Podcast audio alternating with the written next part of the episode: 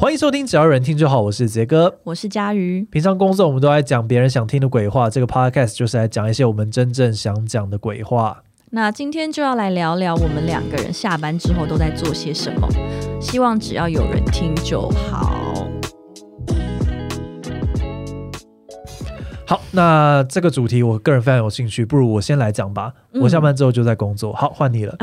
已经结束了吗？好悲哀啊！天啊，太棒了！真正的工作与生活达成平衡，就是完全平衡等于工作。对，就是五十五十的工作跟工作。对，这是一个等式，甚至不是不等式。好啊，这一集真的是主要来听佳瑜聊的，因为其实我自己的生活真的还蛮简单的，就工作下班之后就是跟老婆追剧啊，像我最近在看《排球少年》，嗯，然后。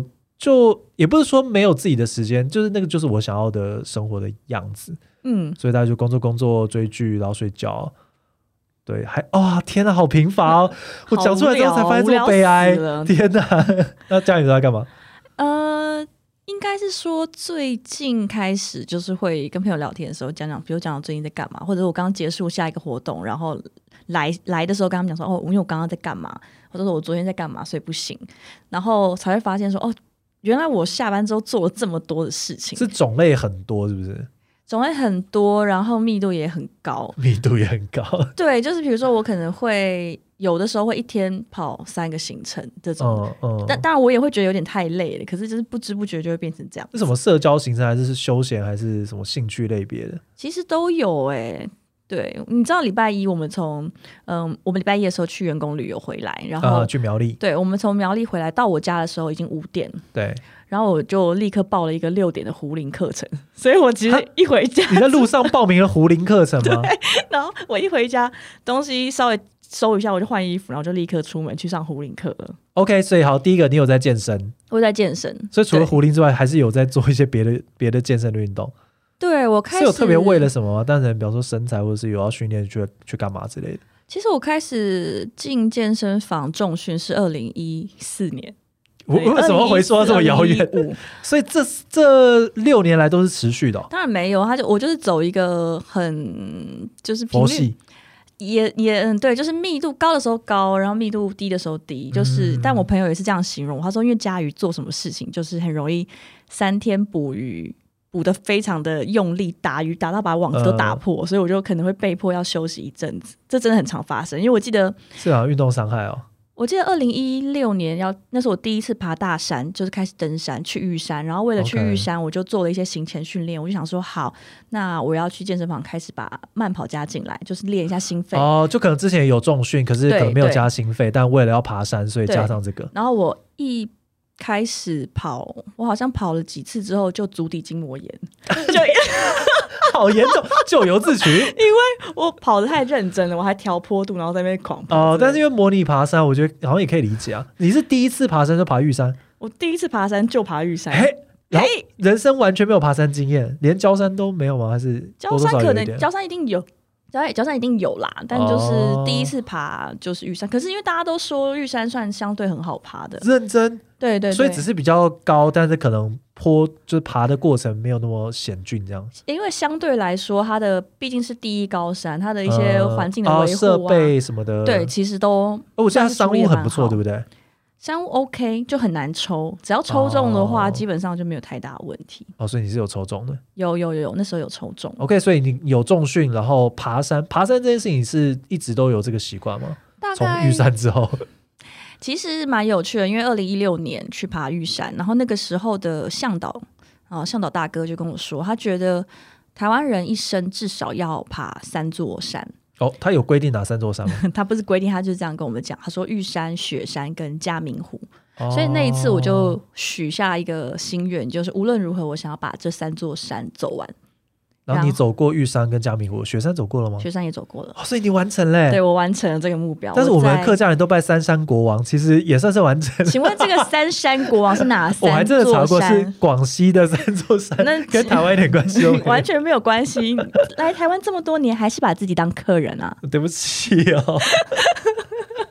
好了，所以你爬完这三座山，你是真的有感受到那个向导大哥讲的这个台湾的美吗？或者是？呃，我觉得非常惊人。其实我每一次上山都会为台湾的山林之美感到深深的着迷。你本来就是大自然系的人吗？当然不是啊，我其实不是，我真的想跟大家解释，我会晒这么黑，真的大部分是天生的。所以你是从爬山才开始比较接触大自然，可以这样理解吗？嗯，我觉得算是哎、欸，因为我嗯，在这个之前，我其实没有什么在山林啊，或者是呃海洋游走的经验，其实并不多。这我我想要特别跟佳宇多聊一点点，因为其实我本来呃十一、嗯、月应该是要被佳宇拎去爬那个奇来南华，对对，对，然后是我人生第一次爬，嗯，第一次爬真的山了。如果说什么象山、四周山不算 不算的话，对对对，所以我真的人生第一次爬。嗯、我一直很想问，就是爬山的乐趣到底是什么？就是最有魅力的那个点到底是什么？哎、呃，我还是要先解释一下，因为我其实都是跟商业团，我没有想要在这个过程中真的把自己操到一个极致。哦，不是当做极限运动在玩这样。对，所以基本上就是我其实呃，我觉得初衷是很简单的，就是我想要看到更多我。本来我在山，就是我上高山，我才能看到的那种大景，大山大景。啊、但就很无奈，就是在这条路上呢，我只能靠自己走上去。要不是我不能花钱找人把我背上去，我想我可能也会愿意花钱。所以你就目前为止，目的是看那个景这样子。对，目前大家呃，你付钱应该只买得到愿意帮你背一些帐篷啊、公粮，还目前还没有人愿意背我上去。对，太厚的那个感觉。要不是没有找不到这个人，我可能也会花钱请把我背上去。所以，所以，所以那个景美到你是，就算你不是那么热爱走这件事情的人，你还是愿意走这段路。我觉得那个过程，当然就是你在那个过程中，你是很平静的，因为其实爬山这个运动，在你行走的过程中，你真的是没有办法跟其他人有太密切的对话，啊、就可能专注在呼吸跟脚步上，对，专注在专注在呼吸，然后跟自己对话。哇，对，然后嗯，我觉得是那种呃。就你很踏实的相信自己，然后靠自己一步一步走上去的感觉还蛮好的。而且其实因为爬山它并不是一个非常惊险的运动，你永远都可以，嗯、你一定可以走到，嗯、你一定可以走到。它你如果真的不行，你累了你就停下来休息，然后调整呼吸，然后休息，调整调整你的脚步，到你可以再出发为止。嗯，对，其实你是真的可以。它比较多是一个意志力跟耐力的运动。这样子，然后我也很喜欢。跟我原本的想象可能有点不是完全一样。嗯、对，本来想象就是你知道你要攀岩啊，这绳索啊，掉来掉去啊什么的。诶，比较艰难一点的山路也会有那样的行程，啊、但我觉得我还没有到那样的程度，对，会给其他人造成困扰。了解，你不是一个挑战的心态去，我不是，是一个感受跟体会这一切的事情。对，对，我觉得所有的呃，我开始爬山，其实就是也是都是都是一种经验。然后你去感受一下其他人跟你讲的，就是他们去爬过山的人会跟你分享他在山上的见闻，或者是、嗯、呃，然后你真的想要知道这些事情到底是怎么样，你都还是只能靠你自己。因为你自己去跟别人听别人讲，还是很不一样的感受嘛。对啊，因为照片再怎么美，我觉得相机再怎么漂亮，你都是捕捉不到整个像你。眼睛看出去视野的那种真实辽阔，跟你身嗯，就你置身其中的那种感觉，嗯，对，尤其考虑到就是你可能经历了一路的波折之类的，了解。对，然后爬山的话，我自己最一开始最印象深刻、最喜欢的是，大家明明都是不认识的人，可是，在山上我们呃擦身而过的时候，其实会彼此问好，因为会觉得都是爱山的人，对，就会觉得彼此是山友，或者大家就会打招呼，哎、嗯，你好，加油，还有快到了这样子。对，然后我蛮喜欢这个过程的。哦、呃，因为我自己最近感受蛮深刻，是因为因为我要跟家里去爬那个西安南华嘛，嗯、然后就开始准备一些装备啊什么的，嗯、然后就到处查资料跟，跟呃，比方说我可能会发文讲说我最近要准备去，那大大家有什么推荐的？嗯，我发现就是真的就有在爬山的人都超级乐于分享的，对，因为就是会觉得说。就算知道你很新手，他们也不会一个就啊，你就不懂啦，然后我不想要浪费时间在你身上，大家都超热情的，而且大家都很乐于出借自己的道具。其实我第一次爬玉山的时候，应该什么东西都没有，全部都是借的。我那时候只是 po 一篇文章说我要去爬山，然后想要跟大家借装备这样子，然后就、嗯、呃有那种几乎没有什么联络的高中同学，就是说他愿意借我登山鞋。然后我学高中的学姐就借了我登山杖、帽子、头灯、包包、嗯、餐具，就一切，他们都把一切出借给我，这样子。因为我自己觉得啊，包括像嗯、呃，我自己就是真有在潜水，嗯，然后最近在看爬山的东西，嗯，就我我真的感受到那种就是对于一个事情很热爱的人，对，会很希望别人也可以体会这件事情有多么美好，对，所以会觉得说我想要跟你分享说，那这个东西你应该要怎么样准备啊，然后我可以借你什么东西啊，就是希望你可以真的也去看一次。嗯，我我刚刚脑中闪过的是，我觉得那个。热情会是两个，会是人跟人之间共同的语言，这样子的感觉。哦，说得好。对，然后我，你刚刚说你潜，你本来是先潜水嘛，然后我也是今年开始接触潜水啊。你今年去考照嘛，对不对？对，我已经拿到了二星的执照喽。二星执照是可以干嘛？好像说出国旅游的话，很多潜点它是一定要你有二二星以上才能够接受的。嗯。你是考 PADI 吗？还是考另外一个？应该是另外一个。啊，对，有点忘记了。有两大之类的。对对对，有两两大路线的嘛。对。你怎么会突然动念想要去考这个潜水？哎，就分手很闲呐、啊！原来如此啊，难怪，所以我还没有分手，所以我没有那么闲。是是？对啊，你你知道一分手，我跟你说，你的人生就缤纷多彩了起来。天哪，劝离不劝和啊！没有没有，嗯、呃，对，因为我本来就是比较闲不下来，然后我记得开始，我甚至还会开始调查，就是说，就是年初的时候想说。那这些人平常单身的人平常到底都在做些什么？我就还去，我问了好几个朋友，就问说你们平常下班到底都在干嘛？你应该就是 Google 打什么单身都在，然后后面就出现一些事情。我觉得很可怕，我觉得出现的东西 不会说打手枪之类，单身都在等死。我 天哪，好可怕！我不知道哎、欸，对，我就问了一下。我先讲一下我怎么开始潜水好了。嗯，总之就是。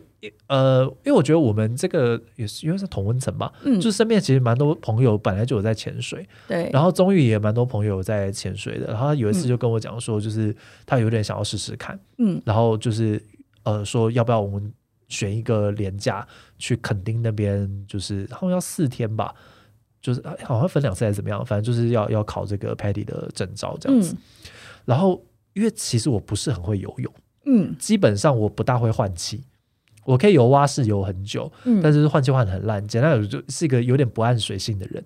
嗯，所以我其实很紧张。嗯、然后我就想说，如果现在拒绝的话，我大概一辈子就不会再有第二次有勇气答应这件事情。我就说好，那我们就就选在哪个时候去这样子。嗯，然后越接近的时候，我就越紧张，想说我真的可以吗？就是一个不大会游泳的人。嗯嗯嗯、然后后来其实真的开始学之后。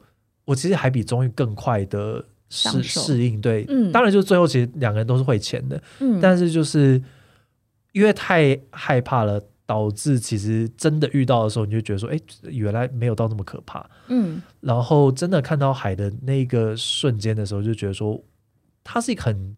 奇幻的体验，嗯，因为潜水是一个真正的无重力状态，嗯、就是你你你如果除非你是外外那个不是外星人啊，除非你是太空人，嗯、不然你不太可能体验到真的无重力状态。但潜水其实是，嗯，所以真的飘在海的中间，然后你想要往上，想要往下，想要往哪任何一个方向，也都可以，都真的可以做得到，嗯。的那个奇幻的感觉，我觉得真的蛮酷的。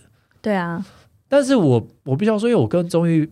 可能也是工作有点忙了，就我没有到那么频繁的潜水。嗯，然后我听到很多人在讲，就是潜水你前可能前三十只或前一百只都还没有真的开眼。嗯，就是你在潜水的时候，还是要不断想说我的呼吸要怎么办啊，我现在要做什么事情，没办法这么真正的放松去看海的一切。嗯，那我觉得我现在还没到达这个境界了。嗯嗯，你现在大概潜了？我当然很很出奇啊，因为今年第一次嘛。对对，今年是我的潜水的第一个夏天。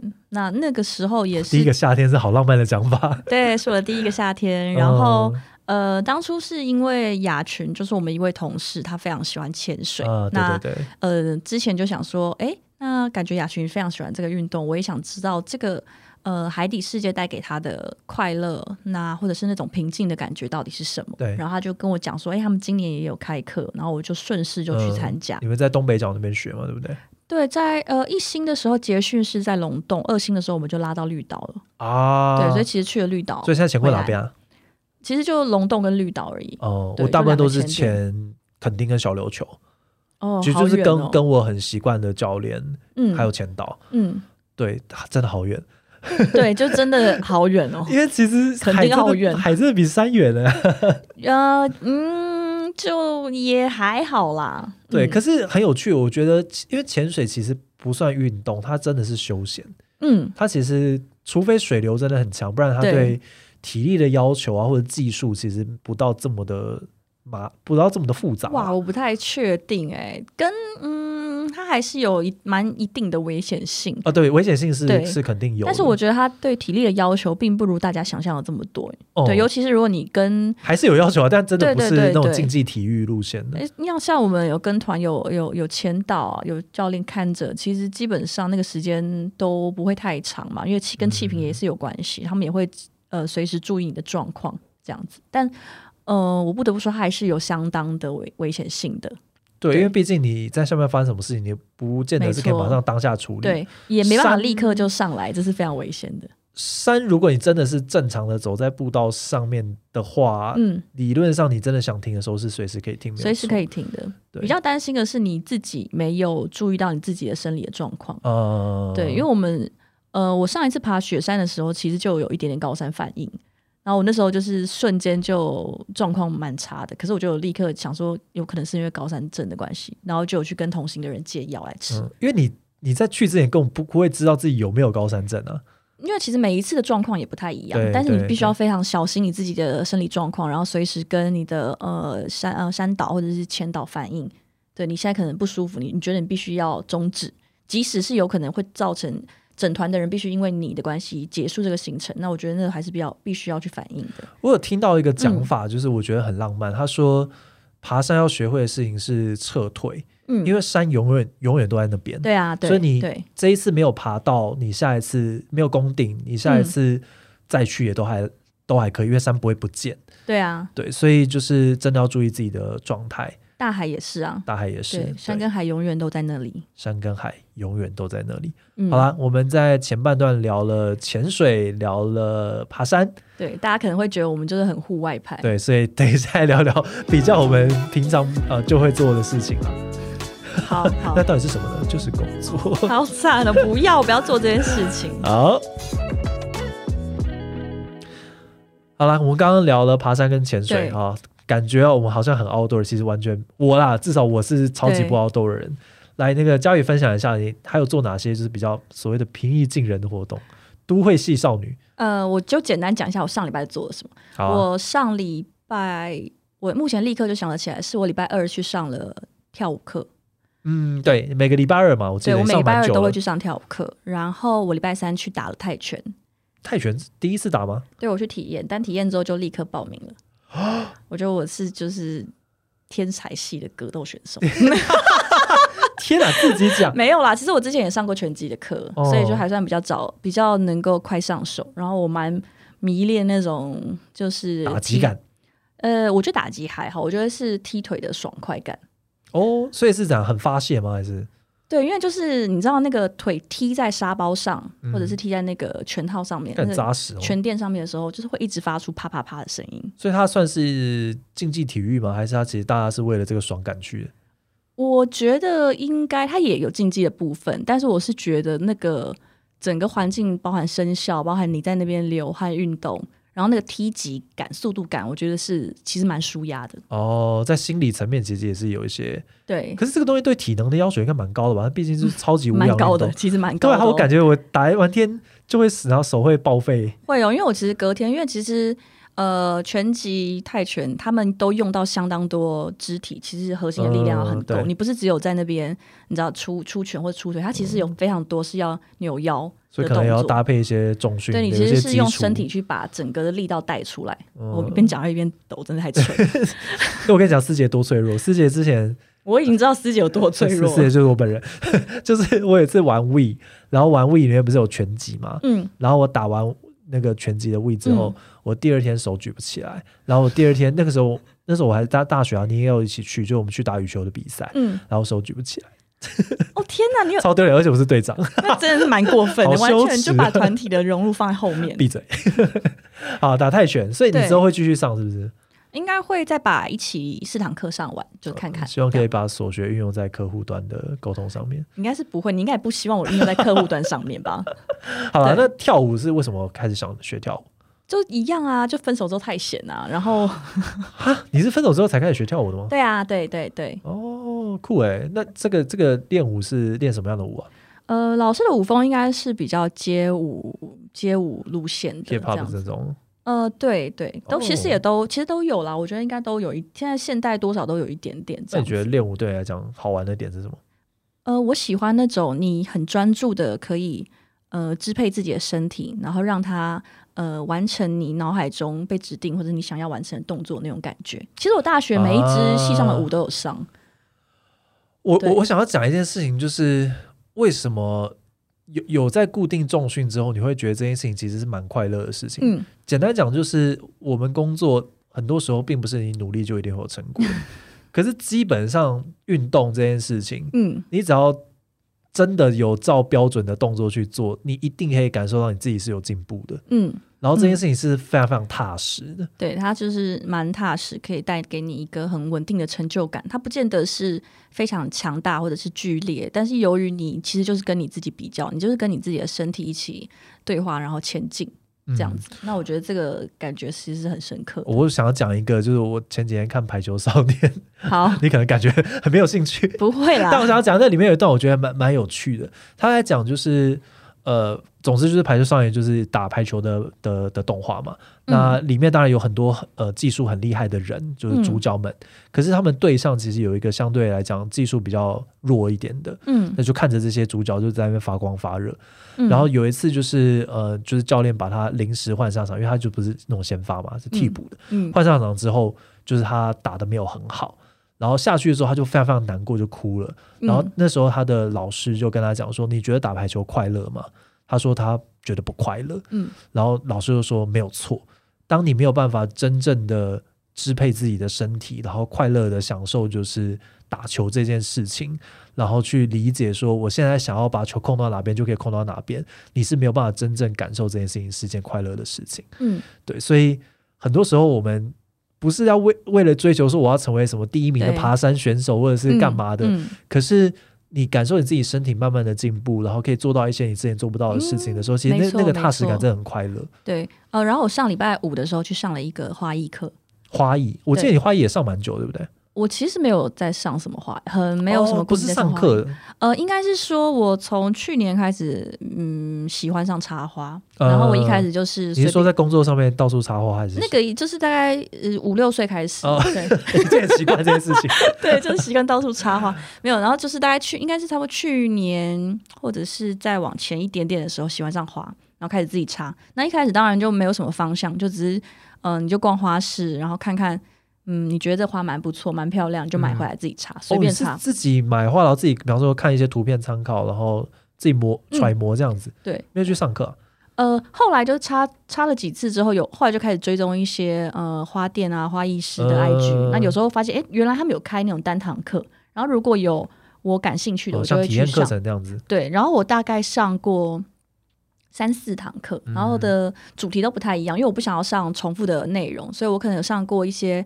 呃，简单的盆花，上过圣诞树，上过花篮。圣诞树也可以插花。它就呃，对，它就是可以插出一个可爱的圣诞小树这样子。哦，对。那为什么喜欢插花？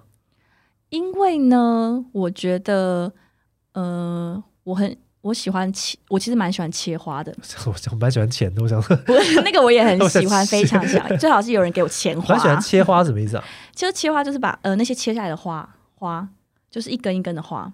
蛮喜欢切花是一个什么样的概念？这是一个很疗愈的过程吗？还是嗯，我以前有写过一篇文章，说就是为什么会喜欢花。我的理由会是因为他们很快就死了哦。但那个意思不是说呃，我喜欢我喜欢这种很快就会凋零的东西，而是我觉得这个花切下来之后，它其实就是它的生命就在倒数。但是它交在你手上的时候，它通常就是这段时间会是它花生之中最漂亮的一瞬间，最漂亮的一刻。嗯、然后这些花把它最漂亮的一生。呃，一生中最漂亮的时刻奉献给你，然后你有你，我觉得你有一个价值，或者是你有一个责任去让他活出他最美的样子。然后我很喜欢这样子的想法，所以我开始做切花这件事，就做做插学插花，或者是自就自己插的好玩了，我也没有想要到哪里去。嗯、那我稍微把我过去这一一年一两年呃插过的花稍微整理起来。但是因为我其实就没有上什么正规的课，我就是看可能就看看老师们的花长什么样子，然后呃，或者是就是实际上去上了大概三堂课，嗯、然后就去调整、去调整、去摸索说，呃，到底我觉得一盆漂亮的花、嗯、或者我自己喜欢的风格应该是什么样子的。你本来美感就有一点底子啊，除了投影片的部分，呃，那时候我不想做啦，哈哈哈哈对，然后哦，我觉得确实可以感觉到自己的的进步。然后也可以感觉得出，就是你慢慢可以看到所谓老师讲的那种你呃，你插花的层次感，或者是线条感，或者是什么空气在你的花枝之中舞动的感觉。因为像我上礼拜去上课，我在那边，反正老师教完之后就开始各自习作，然后我在那边摆弄的时候，老师就过来说。你你有插过花对不对？然后那时候我就觉得、哦、哇，被肯定了。因为其实严格来说，我也不能说是真的有多有插过花这样子。但是我就觉得这件事情蛮有趣。然后我之前也嗯、呃、就有 po 文就问说，因为我发现去花市其实买花，你一次买的花材很多，其实蛮浪费的，就多到我去年过年都是插，就是想要插一个过年的盆花，就很喜气。就因为我买的花材量实在太大，所以我后来最后插了四盆，然后就到处分送分送亲友这样子。所以我后来就在 IG 上也有揪。嗯，就就直接发贴文，就问说，我想要去花市买花，那我们可以一起讨论，然后我们可以去办一个就是手绑花的课程，就是也不是课程，就是我们可以自己大家有兴趣的人就一起来试试看手绑花这件事情。然后就真的来了一些呃网友，这样也不能说网友，就是多年的中间可能很久没有见面的朋友这样子，嗯、然后一起来做，一起来玩。那真的兴趣很容易交朋友哎、欸。对啊，有没有就是不管是因为上面讲到任何一件事情，然后是。因为这件事情，所以才交到这个朋友，嗯嗯、然后真的交很久的。嗯嗯，其实哇，这好像也就是上礼拜的事情。我上礼拜去参加了一个朋友他们公司的烤肉趴。OK，那这个朋友呢，他其实是我应该也是喜欢烤肉认识的吗？不是不是，应该是二零一也是二零一六年左右的时候，我去。哎，不对，还是更早一点，反正就是大概是那个时候，我去参加一个摄影工作坊。就那段时间，突然又有点想要拍照。哇，你真的兴趣很多元。对，我就去参加一个摄影工作坊。嗯、那参加摄影工作坊的时候，因为那那那一次的呃，主办单位邀请来的是一些日本的摄影师，嗯，还有一些日本的呃策展人。那因为我会讲日文的关系，所以跟老师们跟那个呃团队其实是比较熟一点点。嗯、那其中有一位就是我去参加，就我去吃了他的公司烤肉趴的那位朋友，他同时也是那个活动的一个怎么讲？他就是来插花的人。呃，他真的是来插花的。呃、这边插花就跟刚刚的插花不一样，不一样，不一样。他这真的来插花，okay, okay, 花就是来看看、嗯、来帮忙、来聊聊天这样。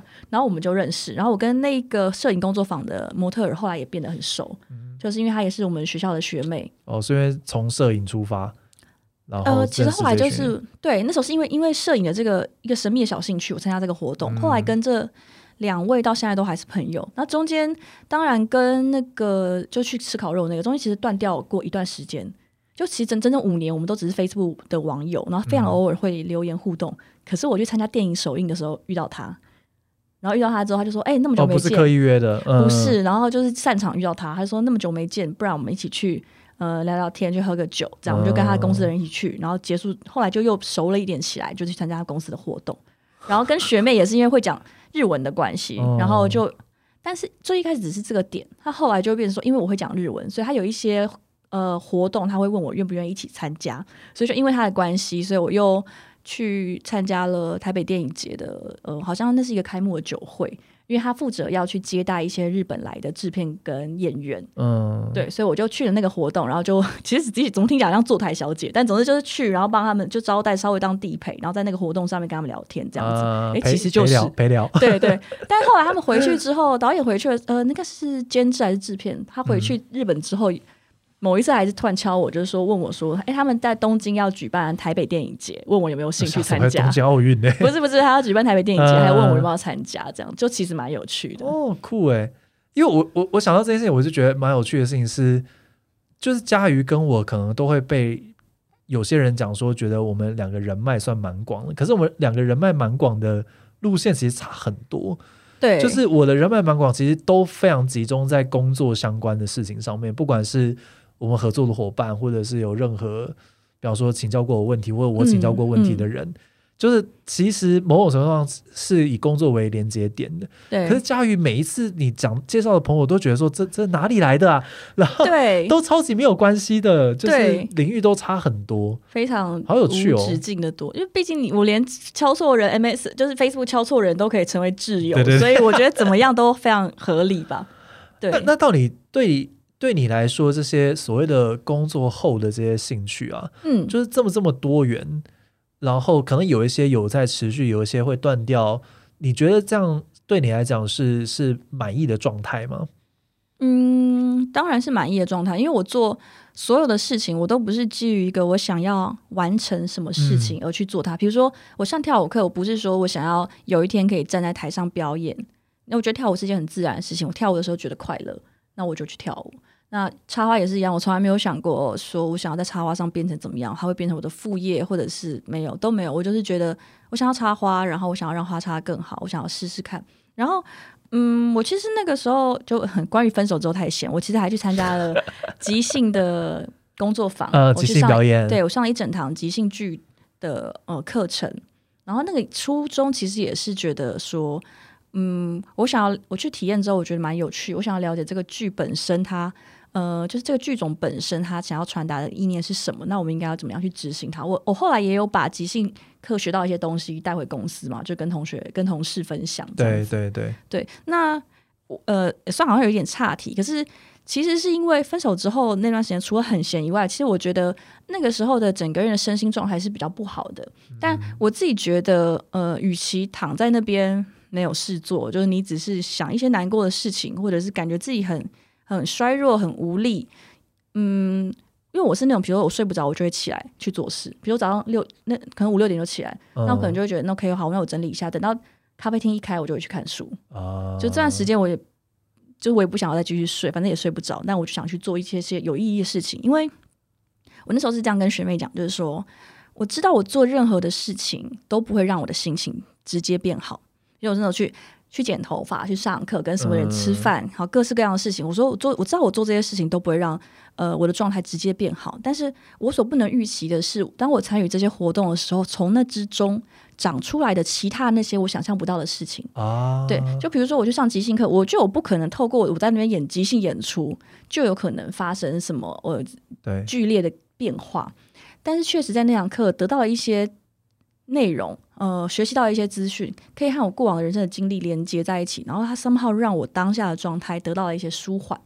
对，那这个东西是我们无所预期的，那无所预期的部分才是我期待透过参与这些活动去呃获得或者去去去找到的。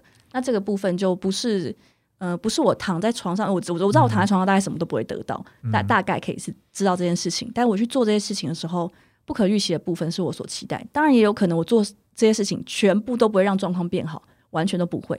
但那也无所谓，因为我觉得探索未知这件事情本来就是就是有，就是它就是有有趣的地方，它有风险。那这个风险就是它有趣的地方。嗯，对。然后可能要想跟大家分享的是，因为我觉得，呃，你最好疗疗愈自己的方式，其实就是所谓的固定在当下这件事情。固定在当下。对，因为我觉得你的情绪会不稳定，大部分的时候都是因为不是因为你当下遭遇了什么，而是因为你过去遭遇了什么，对，或者是你担心你未来会发生某一件事情，所以其实你的状态都不是在当下，就是你的状态不是在当下，哦、你完全没有活在。有想过哎。嗯，对，所以可能那那是当我们投入在当下，哦天哪，投入让我们同在，投入让我们同在。对，那时候就是觉得说，因为当我投入在当下的时候，当我手上有一件我必须要专注的事情的时候，其实我就没有办法去想过去的事情，没有办法去想未来的事情。嗯，所以我去上即兴课的时候，我必须要非常的认真，因为我不认真就会对给组员造成困扰。我必须要投入跟他一起的练习，我必须要投入课堂上就是老师的分享，或者是我去跳舞的时候，我绝对不可能晃神，我必须要看清楚老师现在期待我做的动作是什么，我等一下必须要怎。怎么样去支配我的身体，然后我才能够完成这样的动作，才能够跟上节拍跟舞蹈。那当我在发，当我发现我在做这些事情，我必须要投入在当下，我必须要专注在当下的时候，其实我情绪是很平静的，因为我没有办法去思考别的，我没有办法去想过去，我没有办法去想未来。所以我觉得投入在当下，固定在当下，活在当下这件事情，就是对你自己最好的疗愈。嗯，对。那这是我那个时候做这么多事情的原因。对，因为其实今天聊到蛮多家瑜做的事情，有些是我也不大熟悉的的你，很有趣啊！你有爬山、重训、潜水、泰拳、即兴课程、插花等等，就是其实老实讲，我觉得在这些面对未知的这个事情，嗯，就比方说潜水，可能在考证到之前是未知，对，他其实也同时在发掘未知的你自己。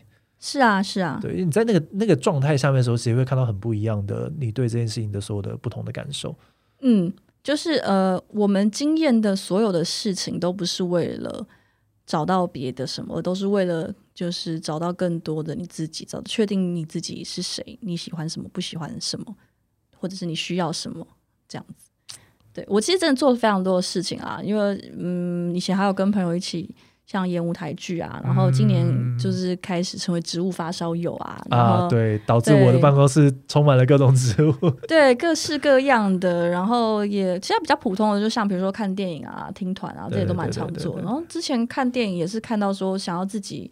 比如说，我想要跟大家分享，嗯，我很喜欢的电影，所以我之前不是也在公司去过一次嘉瑜的电影赏析会，对，我在公司办了一场蓝色大门的电影欣赏会，然后我那时候就在想说，除了放呃这部我很喜欢的电影给大家看以外，我还想要做些什么？所以其实看完那个电欣之后，我其实还设计了一个小活动嘛，就我问了三个问题给在场的所有的人。